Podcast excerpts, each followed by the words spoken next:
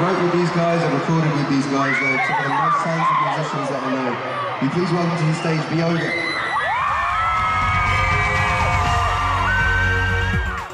Now, Ed Sheeran fever has broken out in Cork as the pop megastar begins the first of nine Irish concert dates in the Rebel Red City. Promoters Along with those supporting Ed Sheeran tonight is traditional band Beoga, including the original Galway Girl. I think I'll be running away from that for the rest of my life. But no, I mean it's a really big day for us. we released our first. It is an amazing feeling, you know. It is an amazing feeling, and every artist in the world says it that Ireland is the best country in the world to play in. So I don't know. I've only done the one stadium tour myself. but it's kind of special to have gotten to do that in Ireland. Like, and Uí Chaoimh is a kind of a special place in terms of my family history as well, you know. So, you know, that place was where my great uncles and my family would busk. And, you know, years later, I'm getting to play with inside the walls of that stadium. And it's just that connection is, is pretty incredible, really.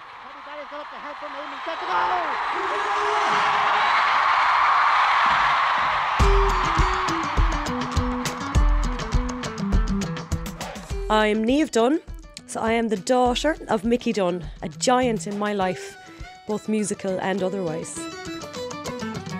On the summer day when oh, look at this. So what are you typing in there? Michael Dunne. Oh, I'm putting the Dunne brothers maybe. Do you ever see the one about Peckers? There'll be cousins of mine that anyone can play a fiddle. Did you ever see that clip? Did you ever see it? I don't think so. that one. this is one of Peckers. There'll be kind of cousins of ours. It's funny though. And is it Pecker in the video? No, his father was though. Oh, his father. Bernie was Barney, Barney, Bar- Bernard. But there was areas where it was still appreciated. Is it difficult to make a living playing the violin around the towns and and cities of Ireland? Anyone can play trumpet.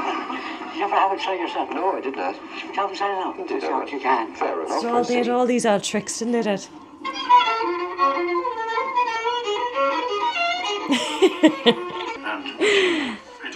We must try that, Dad. We've never tried it.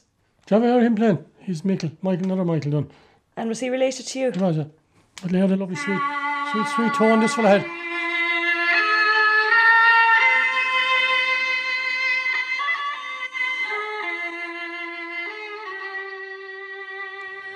I would have been aware that I was involved in a, a long tradition of music because the people around us would tell us, kind of, and Dad would talk about it a little bit, but. First or second cousin of my father.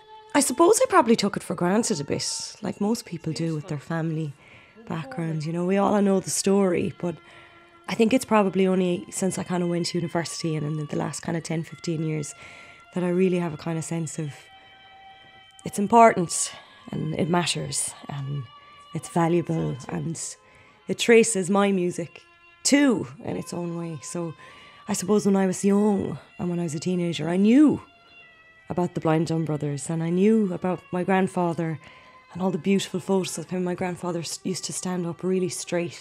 He always had a really straight back when he played the fiddle. And, uh, I, I remember looking at those photos and going, oh God, I should be standing up a bit straighter. But um, yeah, um, but it was only later, I think, that I really kind of appreciated the kind of richness of it and the the identity of it, I suppose. Yeah. But uh, I suppose you get older, you start to think about these things a little bit differently. These are my two uncles now.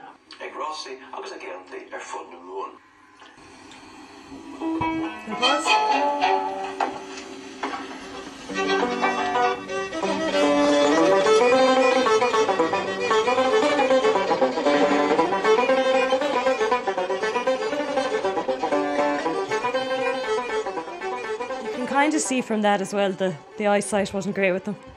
No, they were very poor eyesight. Near they were almost totally blind, really. And were they born blind? They were, yeah. They had cataracts. Like that could be cured today. Yeah, Back in the 30s and 20s and 30s, they didn't, didn't know much about it. You see the thimble? The thimble, yeah. Wow. Were they married? Michael was married. Michael was married. Christy never married, no. Yeah.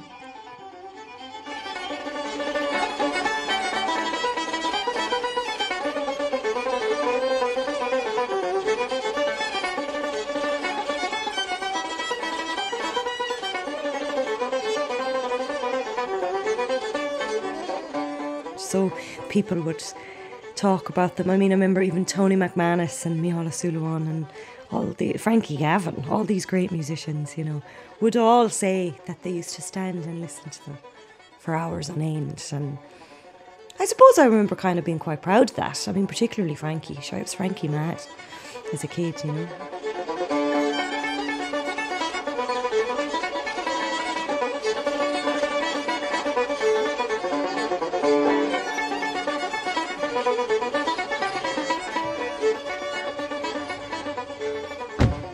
So we're just on our way here to Miltown Malbay and we're passing the door of Pat Costello, a great musician and broadcaster. So we're going to call in and I think he'll have some some memories of, of seeing and hearing the Blind Dunne Brothers at matches back in the day. The Dunnes, Yes. known as the Dunnes to us. I'd say my earliest memory would be roughly the top of my head reaching my father's hip pocket in the square in Thurles on the day of a big match. Now, I saw them several places after that. I would have been extremely young when I saw them first.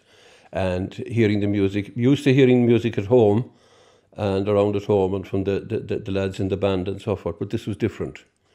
This was very, very, very different. You know, it was a very particular sound to it. I think the sound, the sound of the banjo and the fiddle together, that was that's, that's, that's what caught my ear. It was, it was quite extraordinary. It was magical. And would it be a case that people would kind of gather around them? Would there be kind of a little crowd forming and put in their few quid? And Interesting, but no, in fact, that's not what I remember at all. Uh, in, in fact, we'd be one of the few that would actually stop and talk to them. But everyone would, would contribute. I remember the, the little bag for collecting the money was hanging on the neck of the banjo, on, on one of the pegs on, on, on, on top of the banjo. And people would put their little contributions into that. But the music, the music we'd hear loud and, and, and, and clear uh, all over the place. You, you would hear it, first of all, at a distance. And that's what I remember. That's what I remember. And lots of people had it. Most people would pass on busy about thinking about the match and talking about the day or the hay was down or, you know, they really be better off. They should be in the bog instead of going to this match and water would have gone to bed there, some of them anyway. So what are we doing here? And then behind it, the backdrop to it all was the music. Yeah, it's interesting to hear Paddy talking about the little bag, but that was called a bottling bag. That's the name the travellers had for that bag, Paddy. And they would hook it onto the banjo. Do you know, so they would stand up playing and people would just drop the money into this bottle, a bottling bag, that's what it was called. And I remember it so well. do you know where that word came from? Why do they call it a bottling bottling bag? Bottling bag, yeah. Yeah. I haven't a clue where it came from, Niamh. I don't, I don't know where it came from, but that's what it was called. Okay. And I remember there was other times when they would play, especially my two eldest brothers, Patrick and John Joe. My mother would walk with this and bag up the, the side of the pitch, Paddy, you know, and they would be playing and would walk up to the crowds. Yeah. This wouldn't be at Munster final days now. This would be at oh, smaller matches in Newmarket-on-Fergus. And she would collect all the people all the way up along. Yeah. And I remember that so well. I was only six or seven. Do you know? Did your brothers ever play with them, or were that were they always two separate things? They were always two separate things. Now, in the earlier days, there was another brother with them, Joseph Hanta, we used to call him, and there was three of them at one time. But he got married, so the other two boys then played away. Paddy, it was a, it was a, you know, t- t- there were totally different times. Like, I mean, you you would probably agree with this that it, a lot of people are playing music today now. It's a hobby, it's a pastime. But for them, it was a necessity. It was absolutely a, an essential way of oh, life because they had no other income. Being being travellers was bad enough, but being blind was really really critical because they, they had no income and they wouldn't have survived only for the music. So it was a lot more important to them music than just a hobby. Do You know, it was their life, it was their livelihood. It's how they fed us. It's how we got clothed. It's how they bought their house, their caravans and stuff. It was a, a huge thing. I think as well that people don't. Uh, we're, we're, we're slow to put the we're slow to put the correct vocabulary on things. You know, if you went to a, a specialist, a career specialist now, he tell you, well, they were using the resources which they had, which that's exactly what they were doing. That's a fancy word on it, but what they were doing is they were doing what they did extremely well, which was playing music. And another thing to remember as well, which I think tends to get forgotten, is that this was a hugely honourable and and respected um, activity.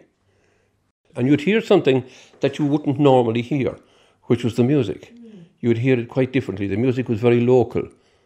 in our young days, the music was very local. You know, it was from here to whatever distance you could walk or cycle, and no, no, no great, great girth to it, if you like.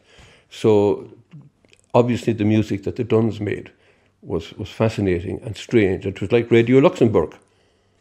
So, if you could put your finger on what it is about the style or how they played, what was it that made it uh, so different and kind of noteworthy? The music that the Dunnes played was incredibly subtle. It was very subtle and very distinct, and the dance music was very distinct. Do you remember it the same? Or would you have a different kind of a take on the way that they played? Well, the thing that I remember, Niamh, is, is that, that especially the fiddle players, they, they would be quite comfortable playing classical pieces, you know, playing Fritz Kreisler, and they could do it to perfection. I remember my father and my uncles, Mick and Hanta, playing the fiddles, and the third position and fourth position was just pure natural. And uh, do you see, Paddy mentioned there, you know, when, when people travelled, they brought music back from different parts of the country. Like Paddy would know, in, that, in those days there was an awful lot of regional styles. You know, people in East Clare would play a certain way, people in West Clare. But travellers would come from Donegal with tunes. My father was playing with Johnny Doherty for years. And he came back here then he started playing Donegal music.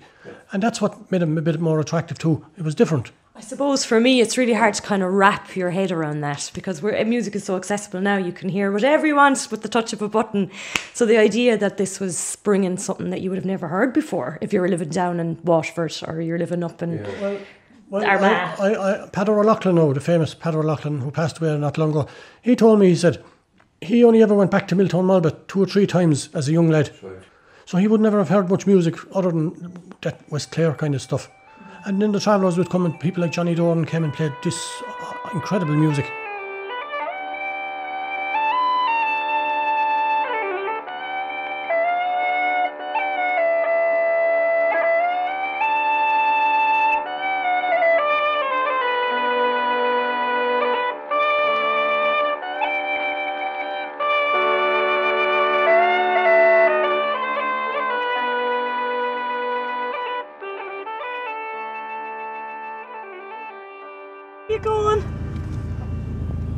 Bad leg, do you? I fucking hopped my knee off the wall. Did you? Oh, you? Jesus, Pat, I should have got a few stitches. Patrick, that's a bad thing to be doing. I, don't you can see the amount of alcohol I lost. How are you getting on?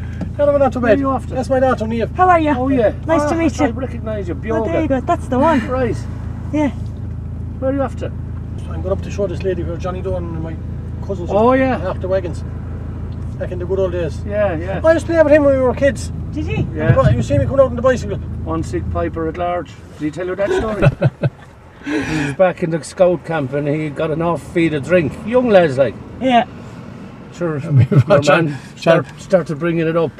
But this old boy that used to live back at the pier, John Foxy, was the right character. Yeah. He was coming out of the camp and whoever was going in, he said, Don't go there. There's one sick piper at large. We'll go on about our business. yeah, go on. We'll see you, Patrick. See you Talk to you. again. Bye-bye. Bye now. Good luck. He's a fine club player. Is he? Yeah. Oh yeah, he's very good.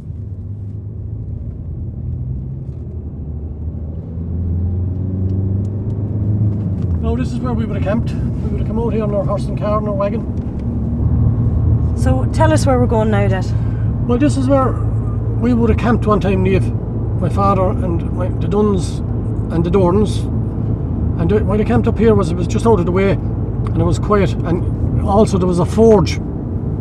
And if they needed any work done in the horses' hoofs or the horses or whatever they need done, the blacksmith here used to do it. And that's the forge just there in front of you. Do you see the little galvanised roof On the right. on the right? Yeah. That was the forge. Down here now was this is where we used to camp. See that bridge? Yeah. Just under that. That's where you camp. All along that road there, yeah. Now that's a small little road, right? But there was no cars in those days. All you get is a donkey car or a horse and car passing. Just in there, look, to be camped all along there. And what would you mean by camped now? Would you be in the, the The wagons? wagons, yeah. You pull up there, right? You park your wagon there, you'd leave your horse off in the field, and you could have a tent. There, all along there, all along that stretch of road. And how many how many wagons would you have Oh, had? should, we'd have two for all of us, yeah. Fifteen. Eh? Yeah, well, there wasn't 15 at that, that time. Well, I suppose. But this is where it was, right? And um, the blacksmith was just back there. Yeah. And how long would they stay in one place usually? Stay till the busking was done, or they'd, come a day before it, or they'd stay a day after it and head on to the next place, The next job. the next town, or whatever we got on. Yeah. And that's that's how they made their living. Well, that's where they would park, all along that stretch there, look. All along there. And they would tackle up the pony and they could go and get their messages, their groceries, or whatever they needed to get. They could go into the buskin, they could go all around wherever they wanted to go. Also, they would come up to people's houses and play. Do you know? And I mean, you don't remember that, do you? I don't remember that, but I That was kind of before your. No, no, I do. I, remember, I remember in my father and Patrick used to go off, and they would knock at the door and they would start playing. Yeah. And then if the man wanted to give them a few bob, and that, that's how they lived. But I kind of want to know about your memories because you don't remember any of that. Because that I was. don't. I, I, one of the earliest memories I had was there was a football match on, and I remember the crowds. It'd be down along both sides of the field, and I remember my two eldest brothers, Patrick and John Joe, banjo and fiddle, and my mother had a the little bottling bag, and I was only that height. I was only three or four years of age, but I was following on. And who who plays now? You and Christy, really? Well, Christy's sick now too, but just me. That's all that's left. Do you think that's sad? It is because they were all really, really talented players, all excellent players, and they never took much, paid much heat with it. There's one thing like when you when it's different for me. I was never made go out and busk. Because you were younger. I was I was too young, but they were made do it, and they kind of got fed up with playing. Then after years and years and years, they happened to do it. I remember John John just said it to me. He said we used to have to go out and try and get money to feed you. He said I just don't care whether I play anymore or not. He said Do you think they kind of resented it a little bit for a finish up? Niamh, music like uh, when it becomes a job, it's like any job, and they just got, got fed up with it. Yeah, but, isn't it lovely here? Can you imagine just parked there and uh, to see there to your right, you can see it in the, the fresh air and the music. Wouldn't it be lovely? And what would the women be at while their boys were out playing? Well, my mother was great for, for the, the bottling. She would, she, you see, over over at the races now, you'd have to stand up and play, and you'd get the people going in and out. And she was great. She would she would go around with the, the bag, and that's a thing that you'll never again see. And why do you think it was that it was years later, really, that you started? Like you didn't start as a kid or as a teenager. No, I, I was late enough. Why though? I don't really know why, but I don't, I don't really know. I remember there was a, t- a chanter in the house, and I always wanted to play, but I, I was never. sh- I just picked up the whistle one day and started blowing into it, and I started started from there. Then my dad started seeing that I was interested, and he started helping me. Then the pipes came along, and that was it. I knew that I was going to play nothing else, only the pipes.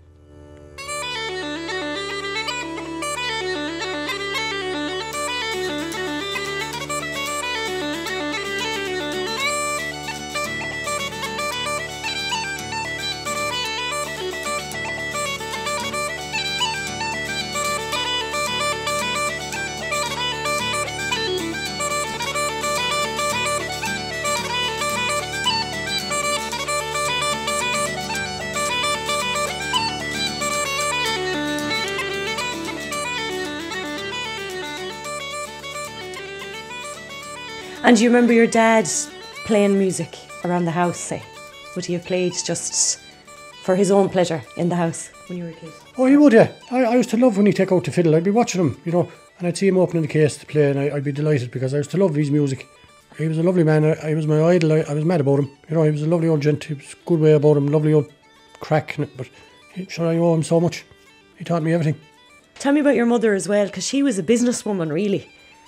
She was, and she worked. My mother worked as hard as any two men.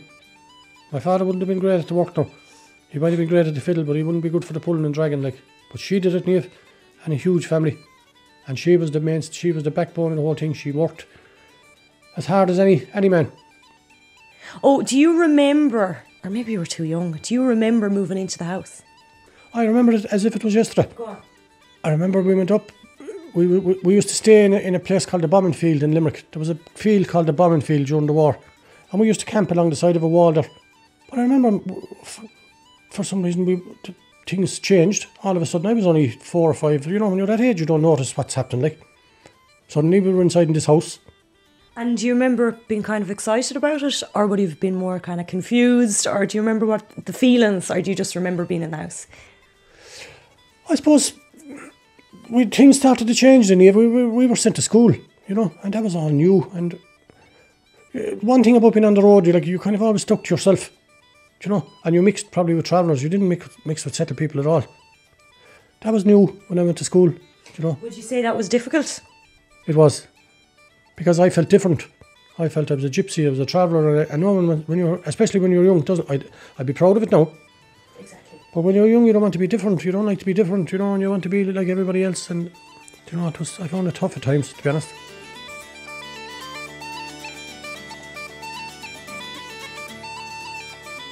I don't remember the big reveal. I don't remember there being a sit down and let's talk about this. It was just part of our story and part of the the kind of narrative, you know.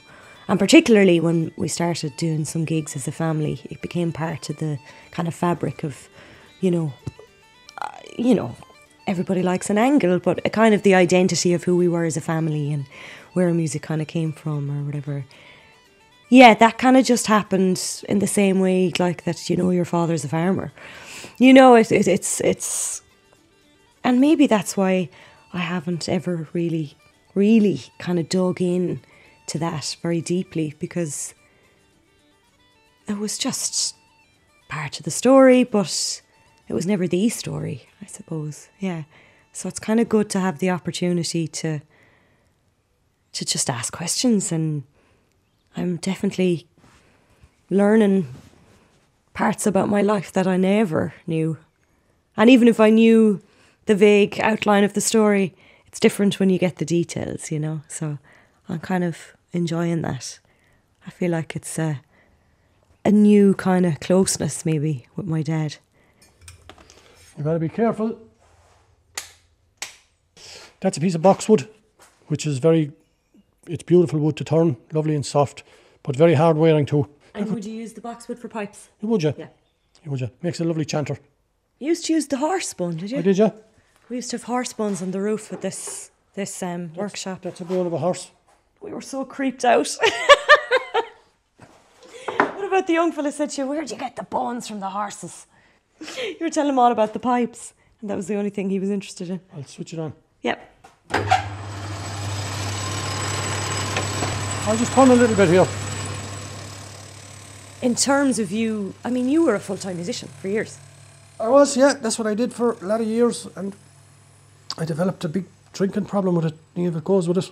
You know, I was in a pub six nights a week, and drank six nights a week, and eventually I developed into alcoholism, and it almost killed me, and it almost destroyed us as a family. To be honest, we can go into that if you like. I have no problem talking about that. It was awful, awful time, but a good came out of it because when I stopped drinking and I got help, I had to go to help for help for it. But one good thing that came out of it was that I I, I started to make uilleann pipes. That's what I did. Do you know, they were advising me that I, I would have to see I was off all every day of the week.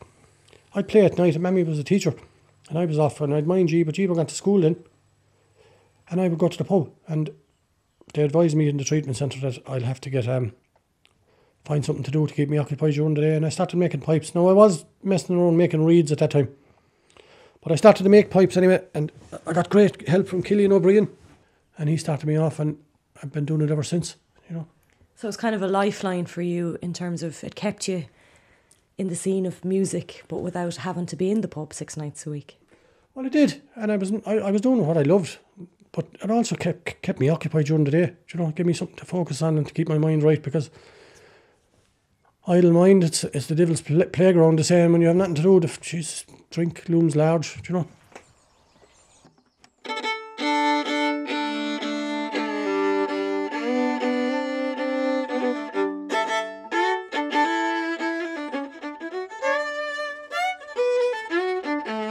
I'll we'll just do a verse and a chorus.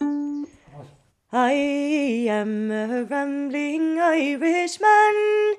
In Ulster I was born in, and many's the happy hours I spent on the banks of sweet Lough Erne. For to live poor I could not endure, as others of my station. To America I sailed away, and left this Irish nation. Right, tan tan na na, tan tan na na, right, tan tan na no, That's the one we usually do together anyway. It's a taste of it. I don't draw from the same place when I'm trying to make a comparison between the singing and the fiddle playing. Maybe a little bit, maybe little certain elements or whatever, but I always find when I play the fiddle, I feel very free. And that sounds totally hippy dippy kind of carry on now, but I do. I always feel totally lost in it. And whereas the singing, I, I think I, I go into a different place inside me, and it's more of a, a connecting with something deeper. Not that the songs are deeper than the tunes, because they're not. But I just physically kind of embody them in a different way for whatever reasons. Um, yeah, I get lost in the fiddle and I really deeply connect when I sing. So, yeah.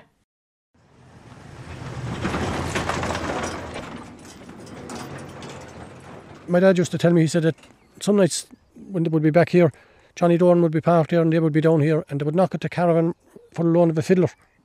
Usually you'd be looking for a loan of a bit of sugar or a sup of milk. But they used to say, go up to the Dunnes for a loan of a fiddler. And I can imagine that what it was like there to hear my father and Johnny playing up there at the fire after when everything was done. And you can imagine it wouldn't it be lovely to be taping it. And the freedom here, you can even feel it. Do you know, the sea behind me there and the and the air, and it's just, I, I'd say, mm. they were miles ahead of their time. You were kind of saying it earlier in the car as well, like that.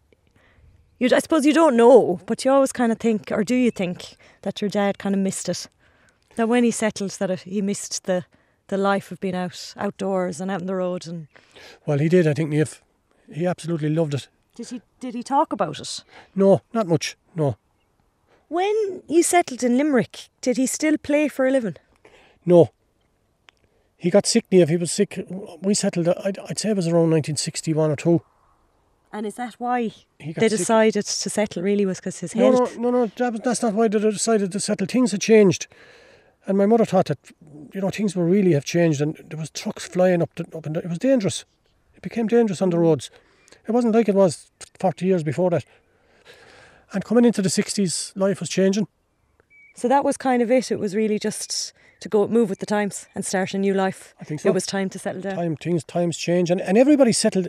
Then again, my, my eldest daughter, like which she, Breed, she was talking about, she wa- she dived back into this, and there was a reason that the government came up with some that we had to settle. Do you know? We must look into that. Yeah. Dad. I feel sorry for your dad though, that that was kind of taken away from him, or that choice was taken away from him. Well, if his dad was a fiddle player, John Dunne, that's all he ever knew. That that was their life. They knew nothing about living in a house. Even his father then was a Bernard Dunne in the 1800s, and he was a fiddle player, and he played on the street. So the music with the Dunnes, like it's not, it's it's it's just. There's a great old saying, "Brishan and Dukas." Do you know that saying? Nature breaks out. Brishan and Dukas trehuld and quit, on quit. Nature breaks through the eyes of the cat. And it certainly is the case with us because you played, and I remember you taking up the fiddle, you were only three or four, and you just took off. And you loved it, and, and it was just pure natural. Yeah. So it came down from Bernard Dunne back in the 1800s to John Dunne, my great my grandfather, to his son Paddy, which was my father, and then to you and Breed. But how come you decided we were going to be fiddle players? Is that harken back to the tradition of it in the family? Well, all the Dunnes played fiddles, Niamh, all down through the generations. The banjo was an exception, or there was one or two banjo players, but they were all fiddle players. And I, one of the reasons I encouraged you to play it was that it's a ver- it's the most versatile instrument of all. I think you can play anything on it. No, you could say the piano is, but you can't be carrying that around everywhere. but the fiddle, I'm kind of glad you picked the fiddle. I think. but the fiddle is so, and I, I knew, like, I mean, in fairness, ma'am, uh, we give you we give you an opportunity to get trained, get the classical training, which I knew that you could play anything. Then It gives you a choice. It gives you a choice, yeah. I wonder, would you say that they had two different musical lives nearly? That there was the one where they had to go out and make the money, but then there was this other one where it was for the love. It was their work, it was their job, but I was just saying, like, can you imagine sitting here with Johnny Doran and the fiddle and the pipes, playing for fun, for, their own, for their own pleasure? It's It must be, it have kind of the most romantic notion now standing here looking at looking up that little road. It's really hard to picture it, but you know. And I know it wasn't all a bed of roses either, but there was definitely something in that way of life, wasn't there? Oh, there was, yeah. There was there was something romantic about it, all right. But he loved it, do you know. And I love Quilty. I really do. Will we go up and look at where you camped? We will. We'll do that, will we? We'll do that. It'd be nice to kind of. You! we'll play a tune for all the, the musicians that passed up and down this road. What are you going to play? Yeah, sure, I think I'll play a reel, will I? Do.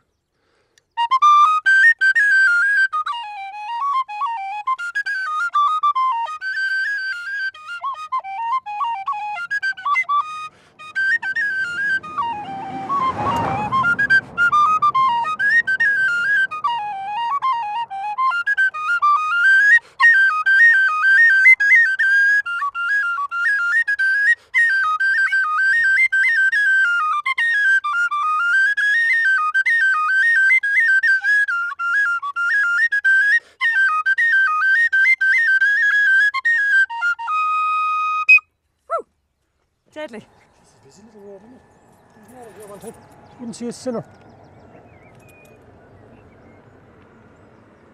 I'm not really sure when the shift between, you know, when things changed. I mean, was it a certain day or week? I mean, I know the Pecker Dunne would have been a, a great pal of ours down through the years, but he wrote songs about it, like about the old days are over and it's time to to change. And I can't imagine how sad and difficult that must have been, because it was all they knew. It was their life, like. So that one always, that side of it always makes me really sad, you know, that they were forced to be somebody else. My family live in Wexford town, stopped travelling and settled down. Though my father owned a horse and cart, we lived within the town. The people there misunderstood. They did not know our ways. So with horse and cart back on the road we began our travelling days.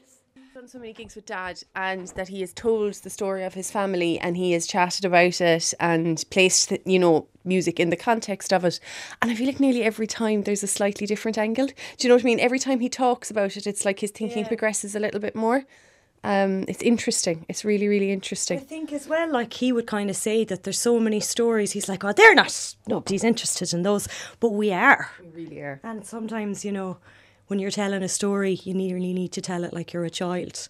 Forget the context.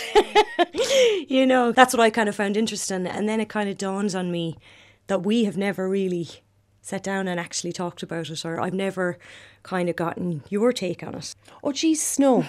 no, and this is the thing, uh, because I've been thinking about it, obviously, knowing that we were coming up to have a chat. And, you know, I've been thinking about like my background, occupational science and occupational therapy, and how the things we do are good for us. Like, we do things that are meaningful to us and it's good for our health. And that, from the perspective of a whole community, if a community does things that's meaningful for it, the health of the community is better. Likewise, if you're prevented from doing things the health of a community will suffer. So you have a situation with the travelling community that because of policy and because of changes in modern life and you know the needs of communities and rural communities completely changed because you know you don't you didn't need a tinsmith to fix mm. buckets on the farm you could listen to the radio to hear music because of those changing needs they kind of were deprived of participating in these very traditional things that were very meaningful to them. And I do think that speaks to the kind of health issues that we see in the community now. But music maintained its function.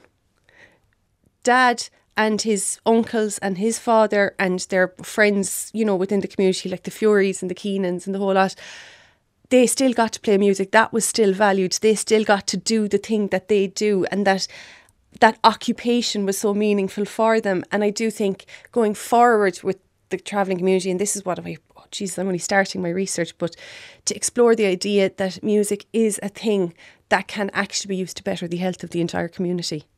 Does that make sense at No, all? it totally makes sense. Um, we had been, Dad and I had been talking about it when we were down in um, Miltown Malbay, and he had said, um, I read something happened in the 60s. and I said, Brie will know about that. So I was kind of hoping we could have a talk about, was it the 60s? Yep. So what I'm kind of asking is that it was more than just modern life and Irish life changing, that there was specific government mm-hmm. oh, policies Oh, yeah. put in place that completely cut this way of life. Yeah.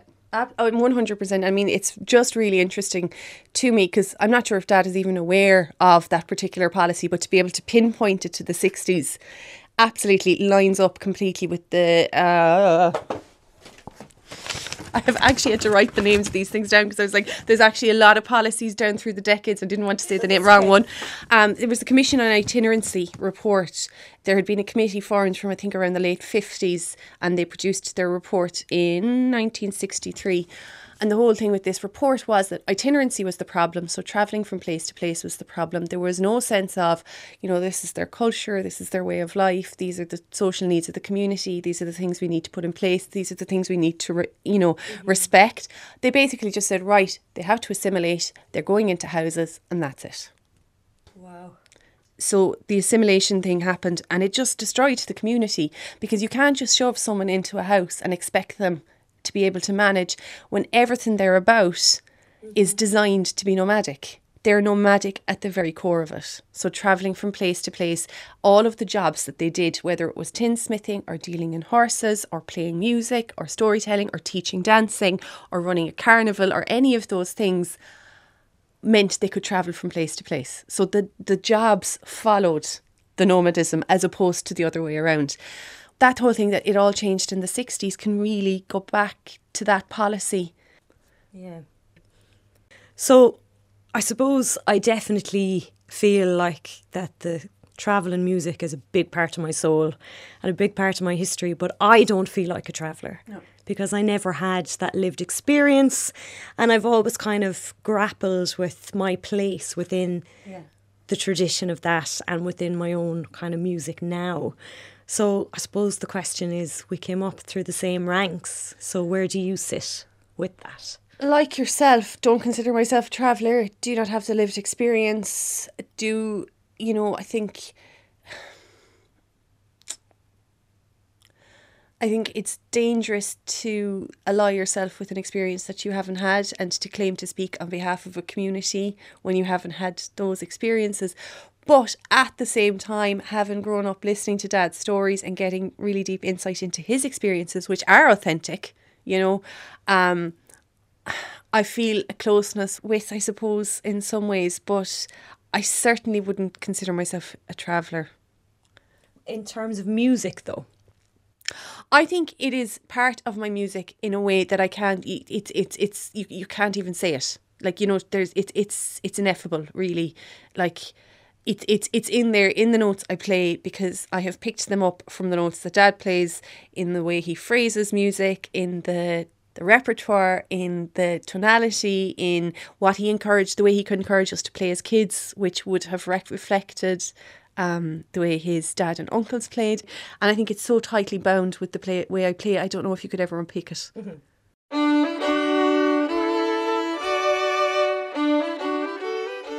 So I do feel that I am more comfortable now that I'm a bit older with the little the little part of me that I suppose people might consider to be different. I would just consider it to be special. Something I think is it's a beautiful thing to have in my life. Um I am more comfortable with it. I suppose in a way actually I think I'm a little bit uncomfortable with it still because I still don't really know where I place myself within the travel and tradition of musicians and I'm not sure I feel it's part of my music but I don't know if I personally fit in or if I have a little place to live in there. I've always kind of felt that you know uh, it's there and it's part of me and it's important but I don't know if I could necessarily claim it as my own you know because I'm I suppose third generation at this stage really. So it's a funny kind of flip between being massively proud of it and thinking it's hugely important in my life and particularly in my music. And then the other side of that going, well, who am I to kind of claim this tradition and lifestyle and beautiful nomadic life that these people endured and enjoyed and lived? And why do I necessarily get to claim that?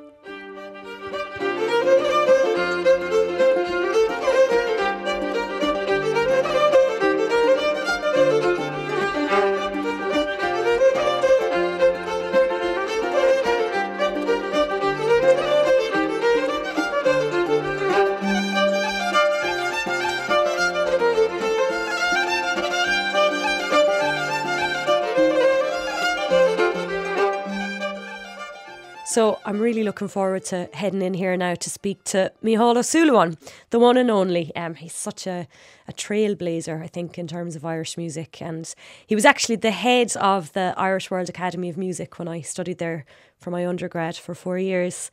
He plays a lot with Dad. They've been doing lots of gigs together in, in the last while. And uh, I'm pretty sure he has has some insight and some memories of listening to my great uncles play in Cork when he was a student there. The Dunne brothers uh, were regulars outside some of the key uh, shops, large shops in, in in Patrick Street, or as the Corkonians would say in Pana, and uh, that's that's they, they had a particular stand and stance. They were almost like the Echo Boys, you know, the guys who were b- b- selling the the the the, the, the, the paper, you know, Echo, Echo, and you'd hear the sound of the Dunne brothers, the banjo, the fiddle, you know, cutting across the soundscape. So it became like a, a sonic anchor. It was uh, it was something that grounded, whether they were actually playing in Pana, in Cork, or moving around to various GAA matches or whatever might happen to be. This was their beat, and this was the equivalent of of, of what you have now as your global beat that the global streetscape that yourself and Beoga are actually moving on is, in a way, simply another manifestation. But the most important thing is that the freedom uh, that music requires and demands to actually be heard and to move freely around the place, a bit like air. It's like trying to control air. You can't. It, it gets in under the under the door where music, you know, the, and indeed you can still see the, the music of uh, nomadic cultures. Why would music be different because you actually stay in the same place all the time? Why would music be different because you're actually on the move all the time? And of course, then you are, uh, because you're on the move, then the concept, even the concept of boundaries, completely, it's obliterated, you know, and then of course that creates a tension with people who are structure who have structured their lives within boundaries. And when I the times I've the last few years particularly, I've had a few occasions where your dad, Mickey, and myself have had occasion to have a tune together, and um, I've had as as happens with music, I've had a sense of his style, and that style of uh, of no boundaries, which again is in his case with piping uh, is represented in a way in that open style, which has got to do with a certain extent with volume, and it has to do with uh, open fingering rather than tight fingering. So all that sense is a sense of looseness, or what Seamus Heaney once called a gate left open, which actually is an essay he wrote, which is absolutely fabulous. And he's talking actually about the culture of gypsies and the culture of farming. Right. And uh, the farmers are going around and they're saying, who left the gate open? You find a gate open, you know, and for in farming, you do not leave gates open, you see, because all the cattle are gone out on the road and everything. Uh, but within the nomadic lifestyle, of course, you'd leave the gate open behind you because there's other people coming. And anyway, you might be going back again. So if you follow that through then into the music, uh, the music that you represent in your style is a gate left open in a way. You have to chase up that. So, what you're bringing in the first instance might appear to some people or sound to some people to be uh, extraneous or foreign or outside, but in fact, it's the opposite.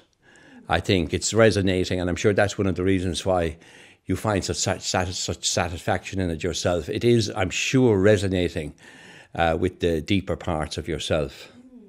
And I do think you're right that what my uncles did is almost mirroring or sorry, what I'm doing is mirroring what my uncles did in a completely new environment and in a completely, and a much more global sort of sphere. But at the same time, it's really the same thing. It's it's you know, playing music to make a living. That's right. And the draw to being creative. Yes. But I think the essential similarity between the Dunne brothers and your own life, sonic lifestyle now, is actually much, much closer than other people would realize. It, I think your instinct is right. We don't want to talk too much and we don't want to. Uh, uh, we, we don't want to try and analyze it out of existence because it can't be done. It is a different language. It is a completely different thing. And language that we're using now will only bring us so far to the foothills uh, of the mystery of what music is and what this particular music is as well. And nomadism uh, is emerging as uh, a key component. Uh, when our bodies move, our cultures move with our bodies. And what Beoga are doing and other bands and what you are doing is, uh, is vital to the uh, life source of all of that.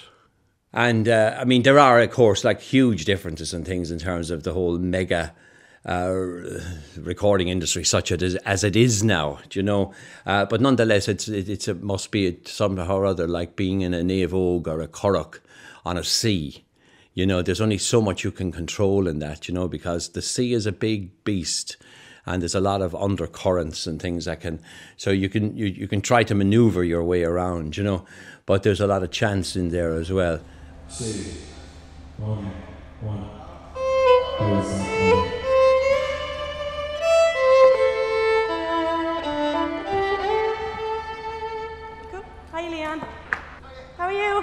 Suppose, did I always know I was going to be on the stage? I probably did on some level, but I never really thought about playing music for a living. I mean, anything to do with music and, and my, I used I use in the inverted commas now, career. I kind of fell into a lot of it. An awful lot of it kind of happened by accident and I just ran with it. You know, I mean, I got into Beoga, but it kind of started off, they kind of wanted a few me to do a few gigs as a singer, and I said, Grand, no bother. And that kind of happened slowly but surely. It took a while before they gave me the, the green light to be a full time member, and rightly so. But I mean, we were at a stage, like our last album was called Before We Change Our Minds. I think we were all getting married, and one of the lads had a, had a, the first Beoga baby, and we were all thinking, Jesus, you know, let's wind this down. You know, it's kind of time to don't think we would have quit. I don't think that was ever on the cards, but maybe kind of start exploring our own little musical avenues and just doing a handful of gigs a year. And then when Ed came calling, it kind of didn't seem like the right time to to hang up the boot the boots. Um, what's it? There's an expression in the, the pop music industry: touched by the ginger hand of God. so Eamon Murray, our bodhrán player, has um, shortened it to the Ginger Jesus, so we just call him the Ginger Jesus now.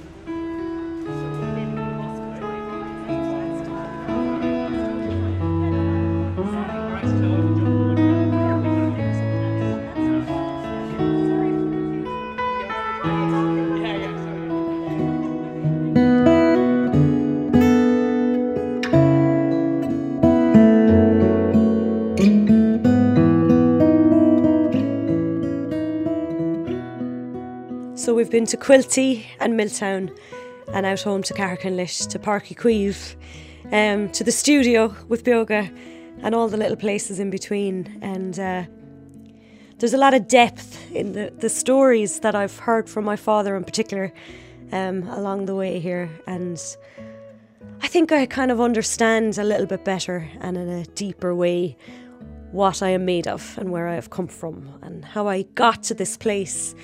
And in a way, I think I'm just like the next cog in the ever turning wheel as, as this goes forward. And, you know, Irish music and traditional music, it changes, it moves, and it shifts. And uh, I'm kind of really privileged to be part of taking that on to the next, the next phase. was that a Shannon's, the old field here. Camp down here now. Well, we don't have to get on the Atlantic grey. That's deadly, isn't it? Daddy, if the weather was bad though, it would have been kind of ropey enough, was it? Look at the rabbits, it's full of rabbits. And that's where I stayed, and I could hear the sea, and I can hear it back those times as well. You can hear it. Mm. Isn't it lovely? And you're coming down now teaching at the same festival all the years have, later. I've been teaching there now for the last 15 years, teaching at the Willie Clancy Week. Know, it's just kind of gone full circle all the way around. And brings back all the memories then, I suppose, of coming down. But I always come out here. When, I, when I come down for the week, I come out here and I go down there where the boys used to park their caravans. And I sit there for a while and just think about it all, you know. Say hello. It's, it's a totally different way. Like, everything has changed completely. Do you know? You'll never again see that. Probably not.